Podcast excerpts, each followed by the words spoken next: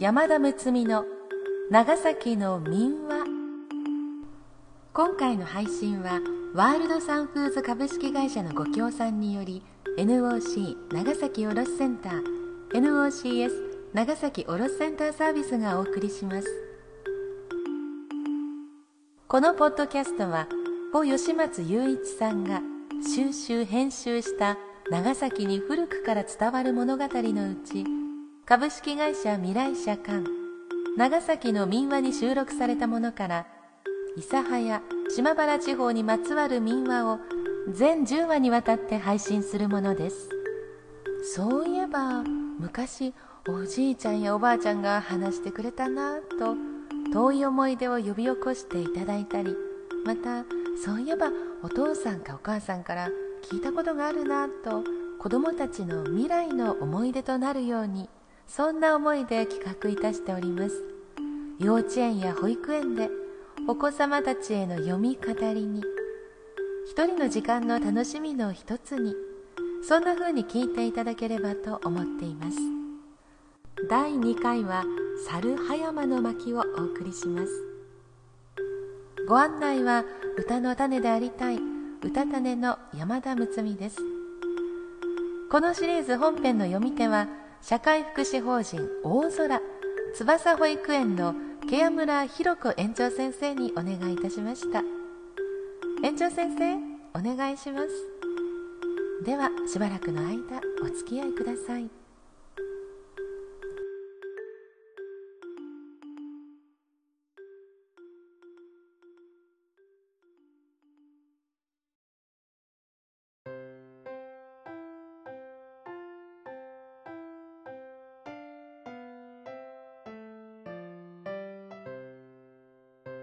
猿葉山小浜の富津の港には前には富津の弁天様があり青い入り江が入っていて後ろには段々畑が山の上まで続いています。絵のような眺めです。ここの後ろの方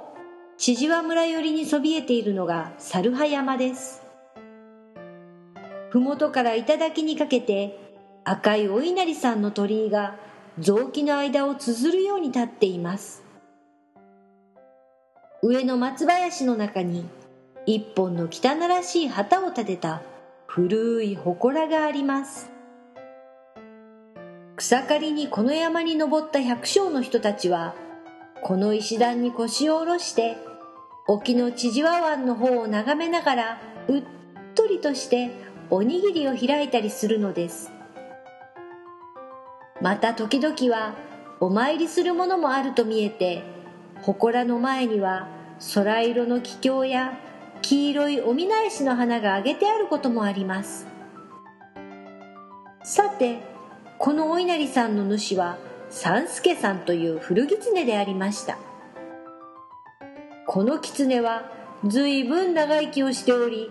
全身が銀のような毛で覆われているということです。年の春のことです。海岸端の畑には菜の花が猛線を敷いたようでその間のところどころに桃の花が赤く咲きにおうておりました。串山村の与作という人が上方参りしようというので村の人々に送られてこの富津の上の峠道を下っていくと後ろの方から見知らぬ人が声をかけます。振り返ってみますとこれも茶飯に総合履きで手には傘を持ち風呂敷鼓を背負った旅姿の人です。この人も上方見物に行く途中と聞いて旅は道連れ中堅願っても中ことと与作さんは大喜びで二人揃って旅を続けることにしました。元より宿も同じ宿に泊まりさて京都について御所金閣三十三間堂と見物し奈良については大仏様の大きさに驚き春日様の鹿におせんべいをやっておしまいに伊勢に回って大神宮様にお参りをしました。帰りに伏見まで来ると私は少し用足しがありますけんと言って連れの人が別れることになりました。与作さんが名残惜しがっていると私は富津の村の猿葉山に住むもんです。おばまに当時にでも来たときゃぜひとも寄ってくださいと言いました。その年も暮れてまた春になりました。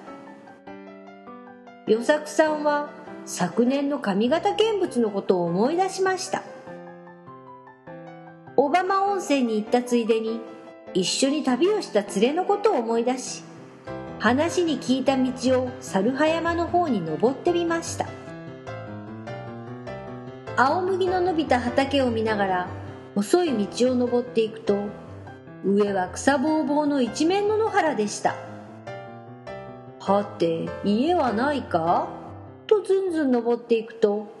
一軒の瓦葺きの立派な家に着きました。門を入って玄関に立つと去年一緒に旅をした人が現れ懐かしそうに手を取って座敷に案内しました。二人はお茶を飲みながら上方見物で面白かったことや楽しかったことなどを笑い転げながら話しているうちに遅くなってしまい辺りが暗くなってきました。やがて美しい女中さんが現れて次々にごちそうやお酒などを運んできました。与作さんは久しぶりに婚礼に呼ばれて花婿さんにでもなったような晴れ晴れしい気持ちになって杯を酌み交わしているうちにだいぶん酔ってきたようでした。行く時間もぐっすりと眠ったようでした。首筋を吹く風が寒いのでふっと目を覚ましました。上を見るとキラキラと星が暗い空に光っています。辺りは背丈ほどもありそうな一面の野原で自分はその中に寝ていたのでした。さては何者かに騙されたのか？与作さんは目をこすりながら起き上がって夜の明けるのを待って町の方に降りてきました。登り口に一軒の宿屋があったのでそこに駆け込んで昨日の出来事を主人に話すと主人はしばらく腕を組んで考えていましたがあの山には三助さんが住んでいますけん。あの狐の仕業に違いありません。こう言ってまた思い当たったように膝をポンと打ってそうそうそういえばこの村の庄屋さんの家で夕べ婚礼の式がありましてごちそうを次の間に運べばいつの間にか次々に行方がわからなくなったちゅうが、それもことによったら、三助さんの仕業かもしれませんばい、と言いました。その翌日のことです。村の若い者たちが三四人で猿葉山に登ると、お稲荷さんの祠の前に、とっくりだの、黒塗りのお膳だの、赤いお椀だのが、たくさんゴロゴロ転がっていました。さては昨日の庄屋さんの家の婚礼のごちそうもみんな三助さんがお引きになったとばえこう村の人々はうなずき合いました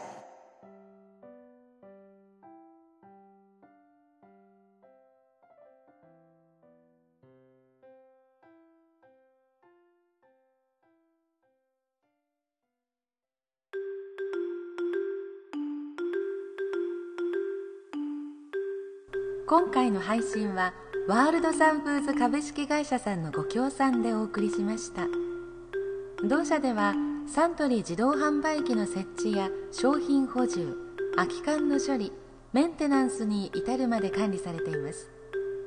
0.5坪以上の空き地空間の有効活用をお考えの方はご相談されてはいかがですか？また美味しくて健康美容に役立つミネラルウォータークリスタルクララもお取り扱い中です。詳しくはホームページ http コロンスラッシュスラッシュ www3.synapse.ne.jp スラッシュ WSF スラッシュをご参照ください。このポッドキャストは長崎の古い物語を通じて長崎への思いを新たにしていただく趣旨で今回を含み全10回にわたって NOC 長崎卸センター NOCS 長崎卸センターサービスが配信いたします。なおこのポッドキャストについてのご意見ご感想は NOCS 長崎卸センターサービスまで電子メールなどでお願いいたします。次回は雲仙のお話。釈迦堂の上の宝物館に収められているカッパの手にまつわるお話です。いたずらカッパを高僧の石宝法院という偉いお坊さんが退治するお話です。どうぞお楽しみに。なお朗読本文には現在から見れば差別的または差別的と見られかねない表現を含むこともありますが著作者には差別を助長しようという意図がないのは明らかであり出版された当時の状況また古くからの伝承民話であることまた著作者が個人であることを考え必要により原意を損なわない範囲で一部省略しできる限り原作のままを原則として朗読しております。ご理解ご了承いただきますようお願い申し上げます。